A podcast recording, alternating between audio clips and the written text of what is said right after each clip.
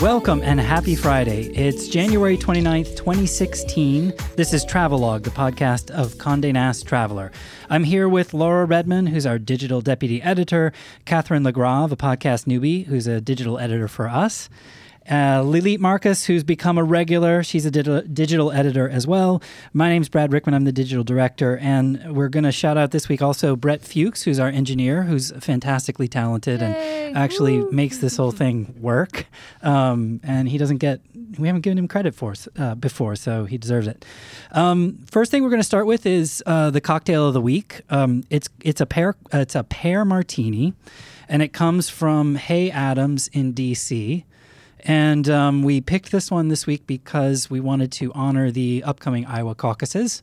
So we're President's Day and soon. President's Day soon by choosing a drink from Washington D.C. The fact that D.C. hasn't melted away after the snowstorm, wasn't everyone worried about that? Snowzilla, right? Right. So have a taste. This has got pear vodka. It's got Saint Germain. It's got pineapple juice and some Chambord.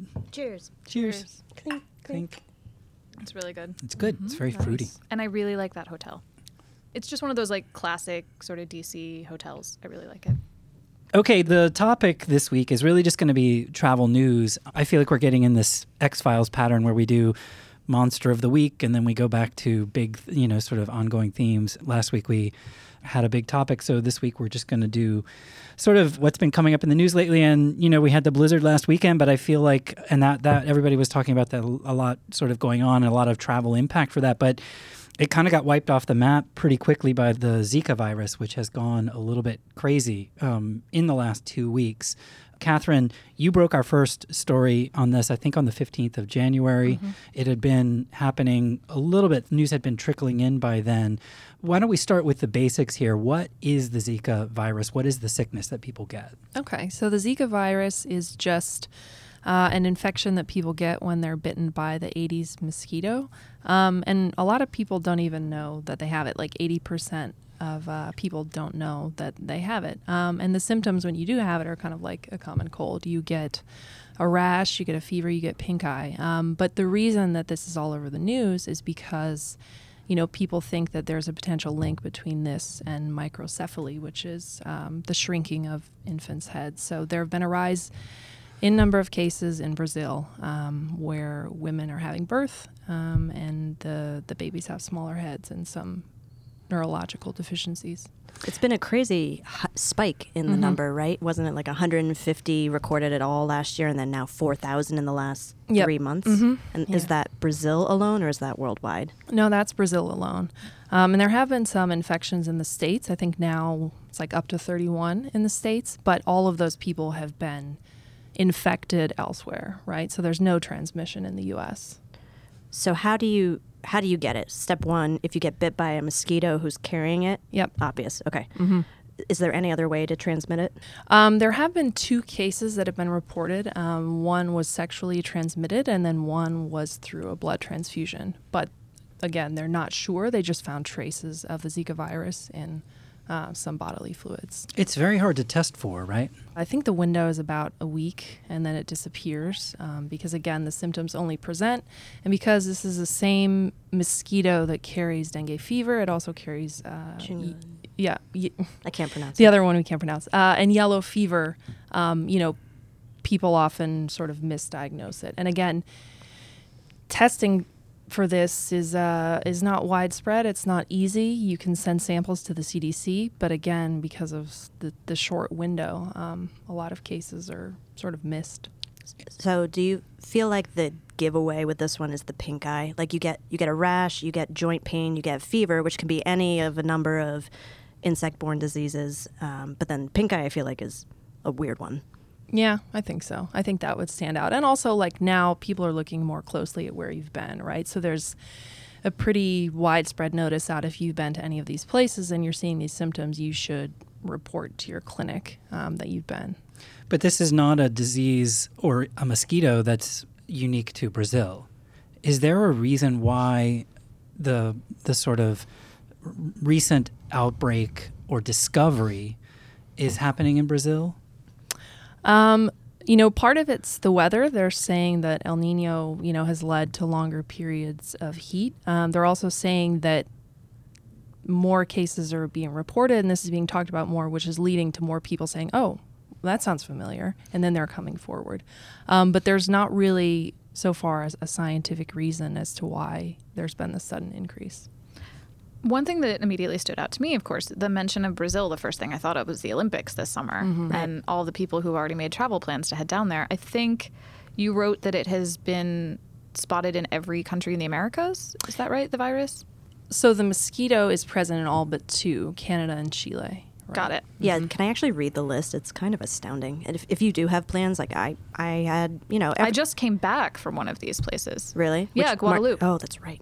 So in addition to Guadeloupe, we have Bolivia, Brazil, Cape Verde, Colombia, Ecuador, El Salvador, French Guiana, Guadeloupe, Guatemala, Guyana, Haiti, Honduras, Martinique, Mexico, Panama, Paraguay, San Martin, Suriname, Samoa, Venezuela, and Puerto Rico.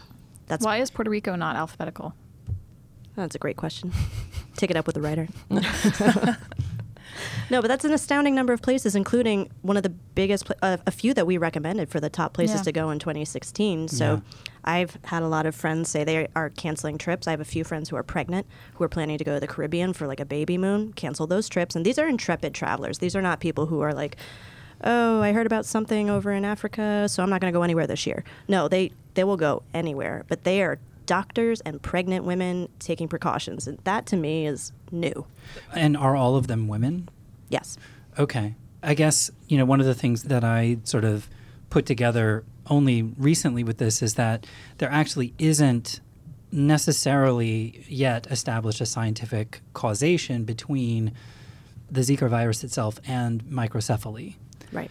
There's a correlation, mm-hmm. which scientifically is a very different thing. But nonetheless, there's enough of that, you know, the WHO has now announced that they are convening a panel next Monday. They've sort of sounded an alarm. There's a travel advisory in effect, Catherine? Yep, there are travel advisory of the countries that Laura just read. Okay, mm-hmm. and is that's from the U.S.? Is anywhere else? Is Europe issued any travel advisories? No, not that I know of. But the thing that you mentioned on Monday, the World Health Organization, there's been a lot of call from other organizations because the response to this has not really been uniform, right? So the U.S., the CDC, they issued these travel alerts. And so the World Health Organization, hopefully on Monday, is going to provide some uniform releases and say, per country, this is what we should be doing. This is, you know, sort of worldwide travel alerts that we're going to release. These are the research policies that we're going to push forth. And that's what, like I said, Monday should bring about. I mean, travel advisories obviously come with a certain amount of privilege, you know, that you're coming from a country that's considered relatively safe and going to one that may not be safe. What I'm interested in is what's going to happen to the people who live in these countries. And mm-hmm. are there any methods being taken to get rid of these mosquitoes, to make sure that the people who live in these countries are safe? So in Brazil, they've been talking about what they're going to do in run-up to the Olympics and how they're going to, you know, spray for sites that might have mosquitoes. They're going to take care of the different venues of the games. But, I mean, how much can you do? And also, I mean, when the games happen in Brazil, it'll be their winter. It'll be cooler in August and September. So hopefully this doesn't run rampant then. But right now it's kind of bad. And I think if you are traveling between now and then, there's also, and say you are a woman and you are planning to get pregnant, they caution you not to travel because it can stay in your system. Is that right, Catherine? Mm-hmm. Yeah. What's correct. The period in which how long does it linger? So normally it's in your body 3 to 12 days. Okay. Mm-hmm. So again, you know, at some level, I'm wondering whether the reaction is proportional to the risk. Like, I can certainly understand if you were planning to get pregnant soon, but, you know, and I also understand that the science is not necessarily complete with this yet. But for someone who's canceling a trip now, if you weren't planning to get pregnant within the next year or 2 years or 3 years, what is the real risk that you're taking on if you were to go to Brazil for the Olympics this year or something like that? I mean, I wouldn't say there's an immediate risk to you, again, because this is just sort of being looked into intensely. Again, they're not really sure of the long-term risks. Another thing that people might be considering is that, you know, even if I go and I'm not planning on getting pregnant, but I do get infected, maybe unbeknownst to me, and I come back to the States and a mosquito bites me that maybe doesn't have the virus, then it carries it to another person. So that's sort of spreading the infection around. Yeah. Right. Okay. You don't want to be patient zero somewhere. Right. Yeah. I guess that it seems like they're concerned that, you know, I saw this morning, or maybe it was yesterday, that the estimates are 4 million people throughout the Americas could be infected by the middle of this year, I think. And, you know, it seems like it's destined to come to the United States. So back to Lilith's point, it's like, is there anything that's being contemplated as of yet, or maybe we have to wait for the WHO to do for the countries where the mosquito exists? You know, is there anything that can be done other than, I suppose, spraying in order to protect people? There's no vaccine, right? There's no vaccine. Aren't they going to start testing at the end of this year? It didn't sound like it was soon. No, right? I mean, it's brand new. They did say this year. You know, the director of the National Institute of Allergy and Infectious Diseases. Sorry about that. He said that they're hoping to start clinical trials on a vaccine this year because they don't have one. And like I said, it's sort of been like, oh, that's similar to dengue, that's similar to yellow fever. It's not really been looked into. There's never been a huge number of cases like there have been. No, it's not been a high medical priority. Right. Because the symptoms, other than the microcephaly, the symptoms just aren't that significant. It's I don't know. Have you know someone who got dengue, and if it's being compared to dengue, it's no joke. I mean, you could... Peter Lindbergh, one of our senior editors, just wrote about how he was in the hospital for a week. He had 105-degree fever. He lost 11 pounds and some of his hair. I mean, these, even if you're not trying to get pregnant, and even if you don't, you know, you're like, oh, I can fight off a mosquito bite, it's a bad scene. I guess what I'm wondering is why Zika hasn't really risen to that level. Like, it's not a new virus, right? It was discovered, what, in 1946? 1946 or 7, yep, mm-hmm. And so, you know, there have been a handful of cases, but it doesn't seem, at least not in none of the research that I could find, seemed to indicate that it had that dengue level effect on people so that it had reached that level of prioritization. So is that because of numbers, or is that because of the symptoms? Yeah, themselves? I don't know. Because, I mean, if 10 people get something, no one's going to write about it. But if, you know, 11,000 people died of Ebola in, you know, a few years ago, not that long ago, then that's a big deal. And if 4 million people contract the same disease, we care, right? So I don't know. I'm trying not to be doom and gloom about it, but there's a reason we're writing about it. You know, I think it's been measured, but we have written a story recently about, you know, taking travel warnings and travel advisories with a grain of salt as well, like checking to see what the historical context is of each of these warnings, you know, knowing that the Zika virus is not brand new. It's not some like magic test tube born virus that we're just like blaming a mosquito for. It's old, but now there's a lot of it. Yeah. And also, I think one of the questions that I have is does this come into the category of, you know, when we were talking about the Scottish Castle and California with the flooding, is this another one of these things that we're going to uncover more and more of them because it's weather related? El Nino is worse now because of climate change. Nobody's probably going to give us an answer to that because nobody knows the answer to that. But it does feel like this may be one of those things that's actually been there for a period of time, may have been more extensive, or it may be just kind of spreading now because all of a sudden weather patterns are changing. Right. And these mosquitoes now have more breeding ground that they can flourish in throughout. Yeah, I think that's accurate. I mean, the mosquitoes obviously flourish in warmer weather, and typically they're along the Gulf Coast and in Hawaii, but they have been found, you know, in Washington State, for example, in hot weather. So now that we're moving into the spring and also summer, we'll probably see more. Obviously, we'll see more. Go to Canada this spring. It's lovely. Do you guys, I mean, what's the sense that you guys have? Is this something that we've been talking about a lot of different threats to travel in the past 6 months? We had the Paris, the Beirut, Belgium. Belgium. Istanbul. This is of a quite a different, you know, sort of type and order. But I mean, is this another one of those things where statistically, in spite of the fact, I mean, 4 million people throughout the Americas is a lot of people, but by the same token, you know, what is your level of individual risk as you're traveling to one of these countries? You know, does that rise to the level that you really, the panic that sort of the WHO seemed to express yesterday, you know, sort of an all hands on deck, issue travel warnings, get everybody kind of worried about this, thinking about this?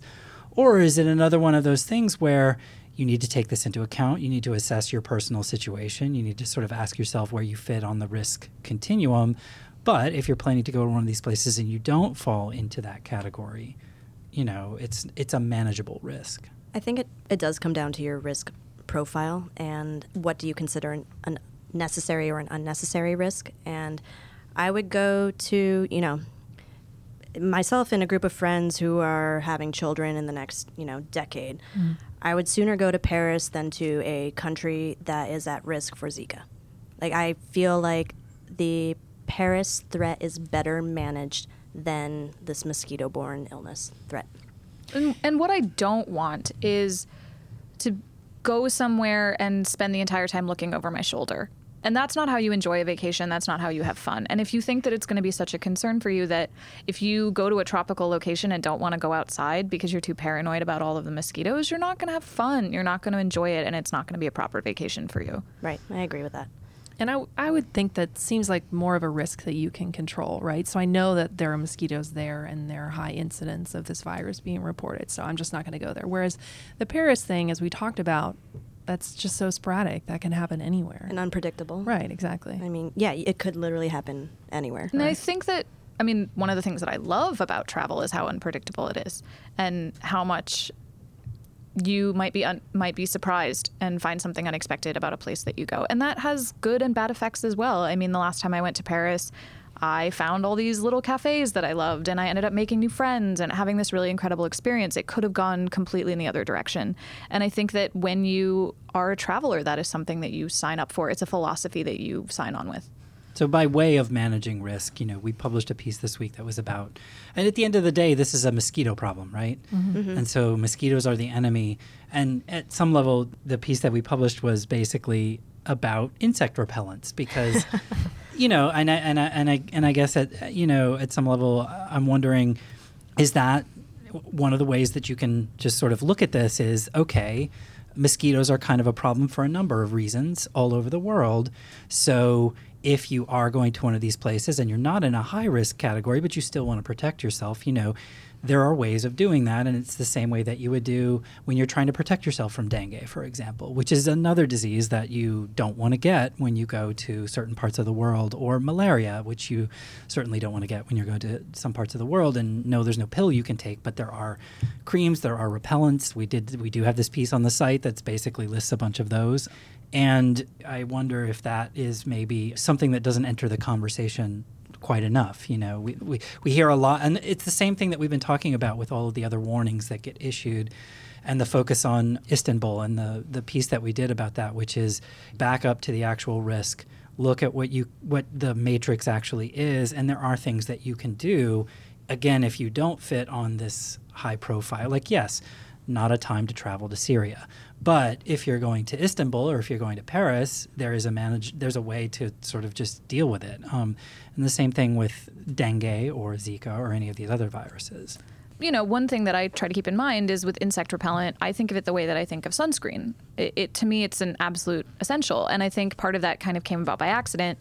I'm very pale. I burn easily. To me, it's not a question of whether I bring sunscreen on my beach vacation. It's what kind and how many. So I've been on trips with other people who, because they can tan or it's not as urgent for them, didn't bring it, ended up getting a really bad sunburn, ended up injuring themselves, something more serious happened. And I was okay, even though I was at higher risk, because I just went ahead and took care of it. Yeah. And people will ask, oh, what's your secret? How did you not get sunburned? And there is no secret. I wear SPF 85 to go outdoors and get my mail. Yeah. So everybody, internet, check out the piece on the site is called The Best Insect Repellents to Keep Zika and Dengue at Bay. That will save your travels to South America this year. I feel like we cannot ensure that 100% of people around the world will not get it, but I feel better about it. Yeah, wear long sleeves and long pants if you are going to be in an area known for it. You know, you do what you have to do to keep the bugs away. I'll be honest, I think the urgency of the World Health Organization, I think that was largely in response to the confusion that's going around about this. You know, every day there's a new story and people are confused. Is it happening? Is it spreading so quickly? Am I going to get it? Right. And because, like I said earlier, they've come sort of under fire from other health professionals for, you know, not instituting sort of research or not pushing for that and not calling for universal travel alerts.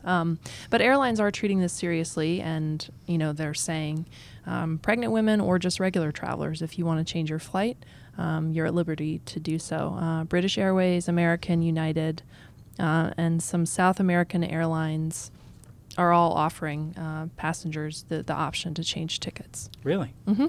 Oh. And that's more so than when different cities were hit by terrorists. So I just think that's interesting, putting that out there. Well, because, again, I do think there is a category here for women who are planning to get pregnant or who worry that they might be pregnant or are pregnant. You know, they have a very real reason to be worried about this. And if the cream doesn't work, if the repellent doesn't work, you know, you are at a significant risk. So whereas... You know, again, with the terrorist game, you're sort of playing probabilities, and the probabilities are really, really low. Right. So, what I worry about is sometimes I feel that it can be very anecdotal, sort of to Catherine's point about why we need sort of reasonable answers from places like the World Health Organization or the CDC. Is a bigger problem can be panic. It can be, oh, but my cousin went there and I think she came back with it, so now I don't know what to do. And it's taking these personal accounts that may or may not be verified and blowing it up into something huge. And that's what I am the most concerned about. So I'm glad that we're getting actual scientific comment on the record, that they addressed it really quickly, and that they're giving people actual guidelines. Mm-hmm.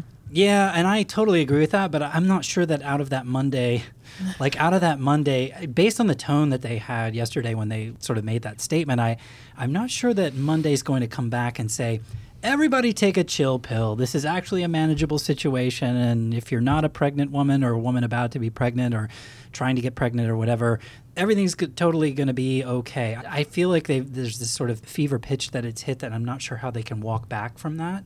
I feel like they're going to have to come up with a global response. And I think that's a good thing, because there needs to be some sort of response, mostly in the research front. And, you know, that hopefully will get some funding, that will get some attention, that will actually, you know, benefit people. I mean, is there any question that this is going to be something that exists in New York? It's going to happen in the United States, right? And it's probably going to happen this year. So, you know, it's something that everybody can benefit from, but I just worry about the tone for the same reason that you're describing. And I think it can also go in the other direction, which is, oh, but my friend was just in Paris. She said everything was completely fine. So I think, you know, taking sort of anecdotal word as truth can always be a little bit dangerous, whether it's in one direction or the other. Yeah. Is there anything else we need to tell people about Zika, do you think? Bug zappers are awesome. Portable bug zapper, market waiting to be tapped. No, keep checking CDC, WHO. They have the latest alerts. Mm-hmm. Keep checking Condé Nast Traveler. That's right. Because we have been staying on top of this story, and we're going to keep on. Catherine is on the Zika beat, and it has whether she likes it or not. Quite a bit of writing in the last 2 weeks. Sorry, Catherine. That's all right. No problem. No, but we will follow up. So I mean, I think it's a good point. Like, there will be this is going to change next week when the WHO has their meeting. There will be more developments. There have been sporadic reports of new infections in various countries, including the U.S. So, you know, we'll stay on top of it. Hopefully we'll do that in a reasonable and rational way, and try to, again, be the counterweight to the panic, but certainly trying to keep people informed. That is the most useful thing. In terms of other news this week, one, not to keep putting you on the spot, Catherine, but in a contrary fashion, the U.S. was warning people whose passports are going to expire that they should not wait in order to renew them. They should get right on top of that. What was behind that? So in 2006 and 2007, the Western Hemisphere Travel Initiative went into effect. So that was the first time that passports were required for Americans returning from Mexico, Canada, the Caribbean, Bermuda. So a lot of people applied then for passports that didn't have to before, and those 10-year passports are coming up on renewal Right. So the State Department is anticipating that a lot of people will apply. Another thing that's caused some confusion is the Real ID Act, which we also covered on the site.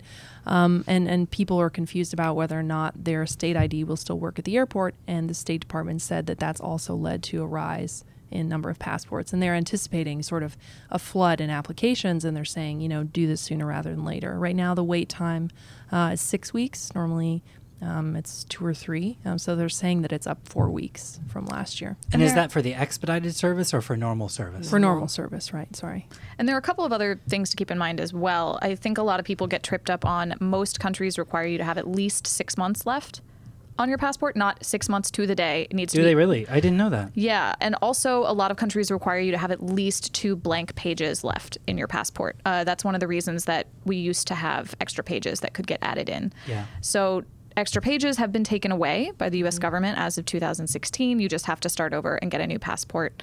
So there are also a lot of people who might have been able to get an expanded passport and now have to start over. Does the process look any different for getting a new passport because yours gets full versus renewing? No. It's the same. It's process. Considered a renewal, okay. Basically. The only difference is that if you're getting a new passport, you can now request a 52-pager. Which is what it would come to if you got extra pages. You just have to ask up front so that all of the pages match and are consistent. But that doesn't change the expiration, right? It's generally a decade. Yes. You have your passport or a U.S. passport, at least. Right.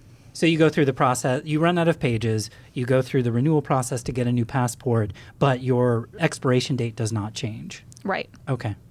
That's a bummer. It is. But I think it's encouraging how many more Americans are getting passports. I mean, it was something like a third of Americans currently hold passports as of 2015, which is up, which is exciting on its own. But still, I mean, come on, 2/3 of Americans don't. So if this is prompting more people to just think of that as an option, I say great. Make the State Department tell everyone to do it. I would say our ombudsman, Eric Jordan, gets so many letters about people asking what they can do to get a refund because they were going to a country, thought everything was in order with their passport, and it didn't have 2 extra pages. Or it was 5 months and 30 days, and the country just didn't let them in. So it comes up a lot more often than you would think, and it's really a good thing to be on the alert for. And to Catherine's point, another thing that's holding up a lot of passports is terrible weather in D.C. There have been a lot of people who can't get their stuff sent to D.C. The delivery is taking longer than planned, or the delivery out is taking longer than planned. So especially this time of year, just give yourself more time than you think you need. Are they expecting the times to extend? So they're saying they're going to go from 2 to 3 weeks to 6 weeks. When is that going to start to take effect? When are they expecting the glut to happen? Is there a particular season? No, I mean, it's as of now. You know, I checked the State Department yesterday, and that's what they were reporting. This is the most common time of year for people to get new passports, just because they're starting to think about what travel they want to do in the year to come, or they've got other stuff that expired on December 31st. So this is traditionally a very busy season anyway. Yeah, so they're saying get it now. And so you can imagine if it's at 6 weeks now, it's probably not going to get better. And I just got mine, got my new passport. Is that weird? I hate getting new passports. I hate saying goodbye to my old passport. Yeah, I felt like it felt very isolating sending it away. Did you get it back, though? I did get it back. Good. It has holes punched in it, but I got it back. This is serious. No, I know. I've got holes punched. But there was something about it when during the period that it was getting renewed and I didn't have it, I kept thinking, like, but what if there's a fair deal to somewhere and I want to go fly off? Like, it made me feel very trapped. In a way that I wasn't expecting. Oh, totally. I used to just carry my passport around for a while. You're going to find out some fun, neurotic things about me, but just like, what if I have to leave? What if I have to leave the country? I want to be ready, always. I don't think many travelers are like that. No. Oh, I'm like that, but I think it's a Jewish thing. When I was growing up, my grandmother used to say that Jewish people are like turtles because they always carry their homes on their backs with them. Oh. And it was sort of this like immigrant saying about like we were always leaving a country or getting kicked out of one, so you have to have all your stuff with you just in case. I mean, I have a bag packed, ready to go. Do you guys? Or is that, again, a neurotic New Yorker thing? No, I got one. I have no bag. You don't have a backpack? What? Like just like a basic backpack? Or no. Doesn't everyone have that? The doomsday backpack? For the end of the world? Ready to go I don't where? Know. Yeah, I don't know. Out of my apartment. Oh, I just assume that like if something happens and it's anywhere near New York, I'm screwed. Yeah, the bag's gone. No. I mean, get the bag, you get the bag, you get to the street. Like, were you here? This is completely off topic, but were you here? Why not? It's a podcast. Were you here in New York when the power outage happened? No. in 2003. 2003. I mean, that was very educational for me because it demonstrated that you going nowhere fast. If panic hits New York City, like prepare to basically. It was like I worked on 46th and Madison at the time, and I went out and I went to Bryant Park, and it was literally like standing on the F train at rush hour. Like phones didn't work, and you're standing like shoulder to shoulder with people. Like it was difficult to walk a block, you know, because people were all trying to everybody go nowhere fast. Yeah, like, everybody hit the street and was confused and was trying to go home or to whatever version of safety, right. You know, because people didn't really kind of know what was happening at the time. And that's what I envision when I think of the doomsday scenario, which, you know, as a New Yorker, as New Yorkers, I'm sure we've all got that picture in our mm-hmm. heads some way. We've been educated to have that picture in our heads. And I just imagine that being gridlock. Well, I imagine after Sandy, you know, yeah. I lived near a gas station that had a line 2 miles long for people to get into it. Oh, yeah. You know? Yeah. And that was the way all of New York was. Like even if you could get a cab, and there wasn't really I guess maybe Uber sort of existed in some sort of infancy, but I don't remember. I don't think it did. No. See, this is why you stay in shape. You keep good running shoes and a backpack, and you can walk to Westchester. Fine, you just do it. You know, the Bronx is not that far. I read an amazing article about New York City doomsday preppers. Because these are all of the questions that they have. Like, you live on an island, what do you do? And some of them have, like, boats or stuff to make boats because that's the fastest way off. Some of them move to the Bronx specifically for that. It's amazing. Oh, yeah. This is a whole other podcast, by the way. We could talk about Doomsday this for a long time. So we've got podcasts to do. We've got how to escape from New York during I think there's a movie about that. Disaster scenario. And then the turbulence. We have to have the turbulence podcast. Let's not go there right now. We're not going there right now. No, I'm already feeling nervous enough. I just want to say waterborne escape from New York means you're going up one of the rivers, and I'm afraid that the health risk you would be taking on by getting anywhere near either of those rivers, particularly at certain times of year, is probably worse than whatever is awaiting you at the disaster scene. You're saying I shouldn't swim the Gowanus Canal. Can I float to Hoboken? I just need to get to Jersey, and then we're fine. You get to the mainland. Oh, my. You cannot float to Hoboken, no. You know, you're in the tunnel. You're walking through the tunnel. No. Yeah, very bad. Speaking of tunnels, not really. My favorite bit of news this week was about TSA checkpoints. Barbara Peterson, our aviation correspondent, just wrote that there are some checkpoints that are way worse than others. And it's not surprising which ones are. What does that mean? What is worse? Okay, 2016 comes around. We've had a few bad attacks at the end of 2015. So the lines of security domestically are longer. So it's a lines thing. It's not like a they don't do their job thing. Correct. Okay. No, I'm not trying to be a fearmonger. It is strictly convenience and how long you're waiting in line. So it looks like half of travelers have not bought into TSA PreCheck or Global Entry, although about 44% have. Good, stop getting it. I don't want anyone else getting it. The line's getting long. Stop.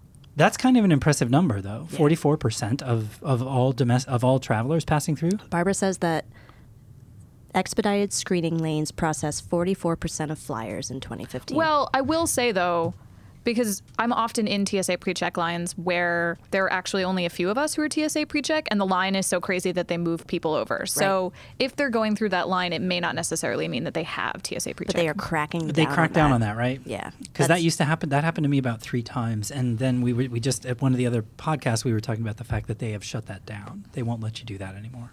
As a response, in a way. And now, anecdotally, it sounds like the waits can be upwards of 30 or 40 minutes at some of the major city airports, though there was a survey done by J.D. Power and Associates, and they do traveler consumer surveys.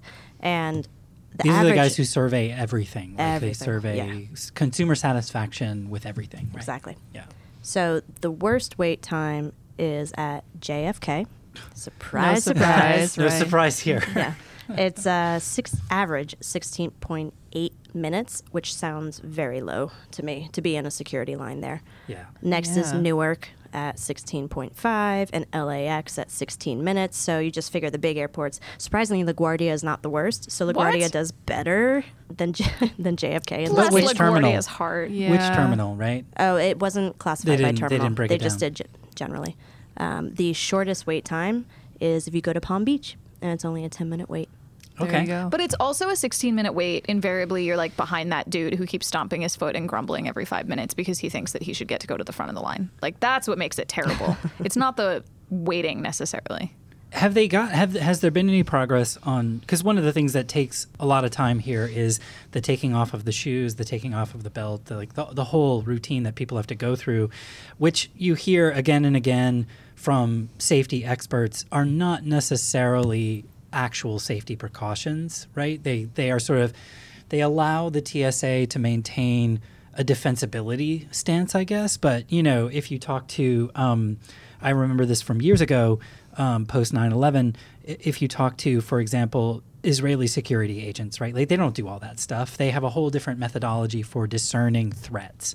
And apparently it's far more accurate. Whereas here we just sort of like take off all your clothes, go naked through, and we'll scan you through the body scanner. And that's how we're going to go about it. And sure, it works, but it also creates all these delays. Is there any sign that studies like this are going to cause the TSA to rethink its approach to security? I would like people to rethink their approach to security.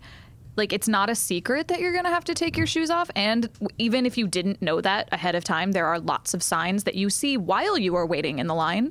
But yes, you should absolutely wait until the last possible second to undo your extremely complicated boots that lace all the way up to your knee. Like, that's the best solution. Those are great boots to wear on the plane. I love those people. Very comfortable. Chelsea boots. That's what Jana Maleri, our style editor, recommends. She did. 20 different ones, right? 20 different Chelsea boots. We know that celebrities wear them. Chris Hemsworth was spotted wearing Chelsea boots going through the airport. Wait. We also wrote about that. Is that a dude thing? Laura is actually our official Chris Hemsworth correspondent. I am indeed. Every website needs a Chris Hemsworth correspondent, at least at Condé Nast. Someone has to cover the demigods. They have to know what they're up to. I do think we can justify coverage of Thor. Right. God of weather. Right. Affects travel.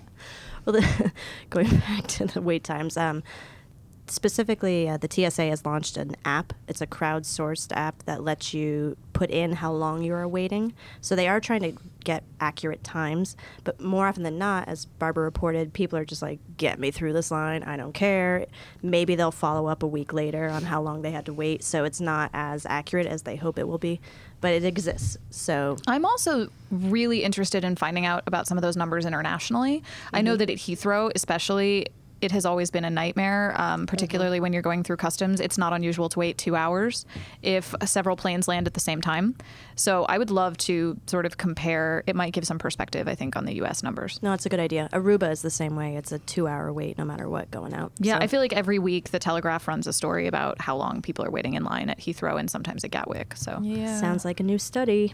I feel like Germany would be high on efficiency. Every time I go there, it's really efficient. But then, like I said, I always get stopped for really random things, like not being German. No, my last trip when I got stopped, you know, and they came over with machine guns because of my computer. What? You didn't hear about that? No. They came over and they tested my computer. They did the swab thing, and then they said, "Oh, you have to wait because you have bomb residue on your computer." What? And I said, "Oh." Okay, because I knew that I didn't. What stuff do you guys have on the goodie table over there in the editorial department? It's actually peanut brittle dust.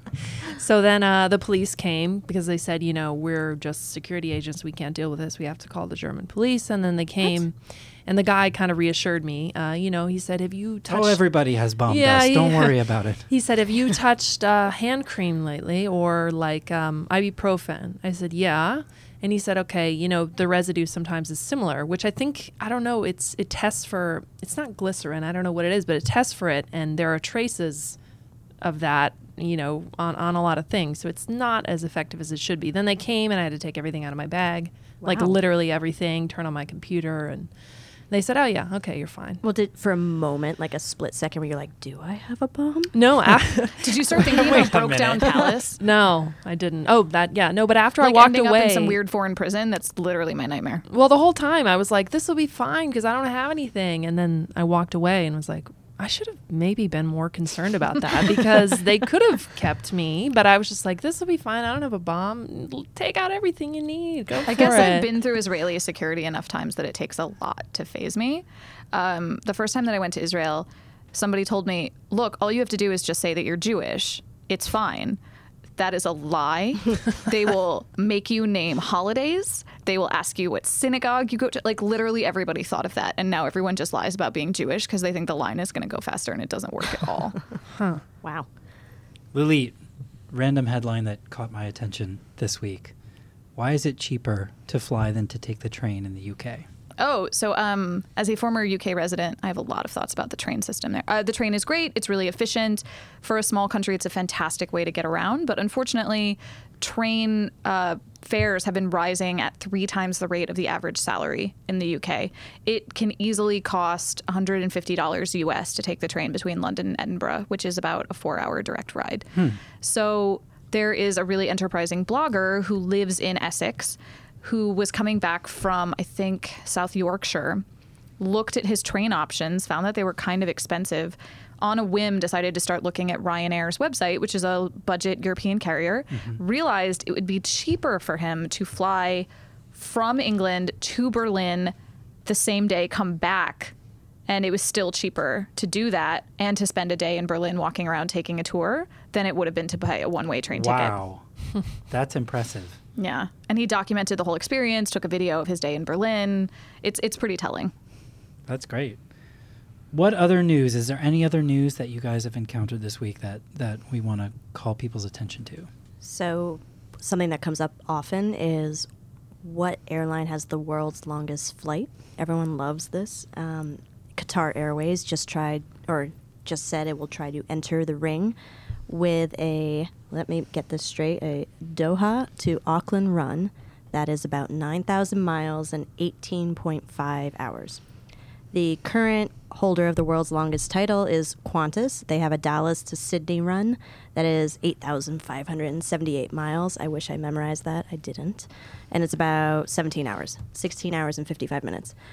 Now, Singapore Air used to fly a Newark to Singapore direct, which I have taken several times and I used to love because, I mean, it is glorious service. Plug for Singapore Air, best flight I've ever been on. They discontinued that, but they're talking about bringing it back in 2017 or 2018. Yep. Yeah. And that would be how long was that flight?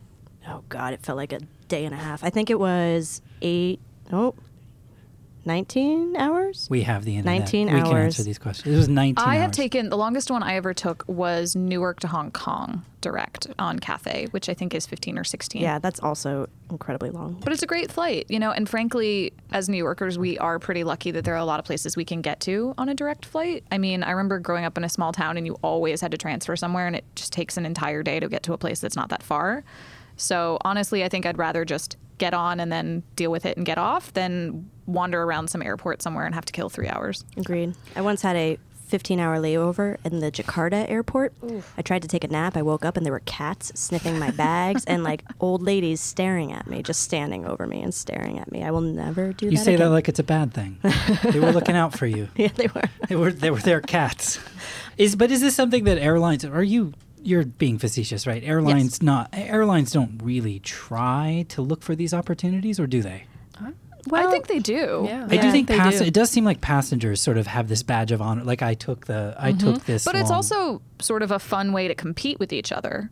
To do the longest flight. Yeah, absolutely. You know, these different airlines are trying to outdo each other, and that's a really quick, fun way to get attention for one of their new routes. What are the aeronautical challenges to this? Like, what does an airline have to think about? Man. Yeah, making sure you have enough fuel. It's a weight issue as well. Mm-hmm.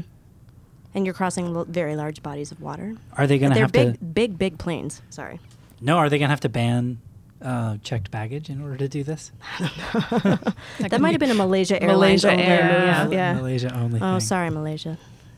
But we had that story about the overhead bin and how people get stressed. I love that story. Talk about that a little bit. Okay, so we had a writer talk about the psychology of the overhead bin, right? We all go on airlines, we all get super stressed when we see people putting in bags, and he talked to a psychologist that said, this is rooted in sort of claiming your territory. We're in unfamiliar situations, and we sort of feel threatened, and that's our brain's natural response, is to sort of get aggressive and get angry. This is limbic. You're getting deep. That's right. Absolutely limbic. Deep, yeah, so deep in the ape brain. That's right. Deep in the reptile brain. But I have totally seen fights break out over overhead bins. Oh, like, yeah. That is not an exaggeration. Yeah. Okay, what is the solution to this? Don't get into that. We don't, not our place to say. Don't be inconsiderate. I mean, I can't tell you how many times I've been on a plane and they have specifically said, hey, don't put your coats in the overhead bin. Make sure that there's enough room for everybody. But there are people who flout that rule and think that they're above it. And then it takes way more time to get everyone on the plane, because then you remove all of the coats, have to find their owners, start over again. I mean, the science of it is there's not enough space for everybody that's got a bag, right? But what you're saying is true. Be considerate. And I wish more airlines enforce this. Like, I get so mad when I see people rolling on a bag that I know does not fit in the little dimension thing, and it's going to take up more space. Or that's my brain. They don't put their wheels out. I mean, that's so aggravating. You're like, are you a first timer? Is this your first time on a plane? I also think it has to do with a significant uptick in the number of airplanes that charge to check bags. Absolutely. There was such a clear discrepancy when I was flying growing up versus what it's like now, where because people don't want to pay the additional fees, they're just going to try to cram everything in that they can and take all their stuff with them. Yeah, do the airlines do math on this? Do they sort of have an equation that they look at that say, we have these many people, we have this much space, you know, we know at what point we're going to, because we've talked about this before too, I've had them sort of call an audible and have people gate check at a certain point. And I've always wondered, is that because they saw something in the math that they were doing? You know, they had an equation, they sold out all the seats, and now all of a sudden the equation is tipped and they have to do a gate check. I mean, yeah, I think they look at the number of people that were on there. He talks about that in his piece, whether or not you should do that. Because obviously, like I said, there's not enough space for everybody. I'm of the mindset that if they're going to take it, they're going to take it anyway. I might as well try. You know, being nice to a flight attendant will always help.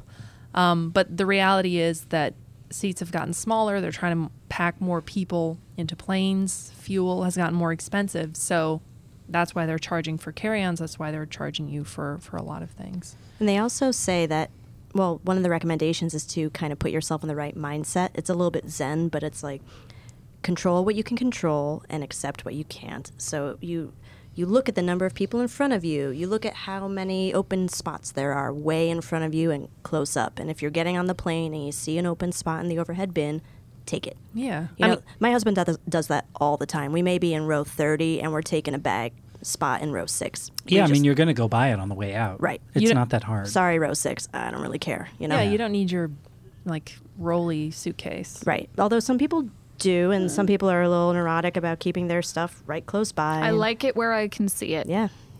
And do you guys take, we've talked about this before too, and I know huge debate. Do you take soft or, you know, a hard shell carry on? Ooh, I just switched to soft. Ooh, I know, it was a big change. I highly recommend it.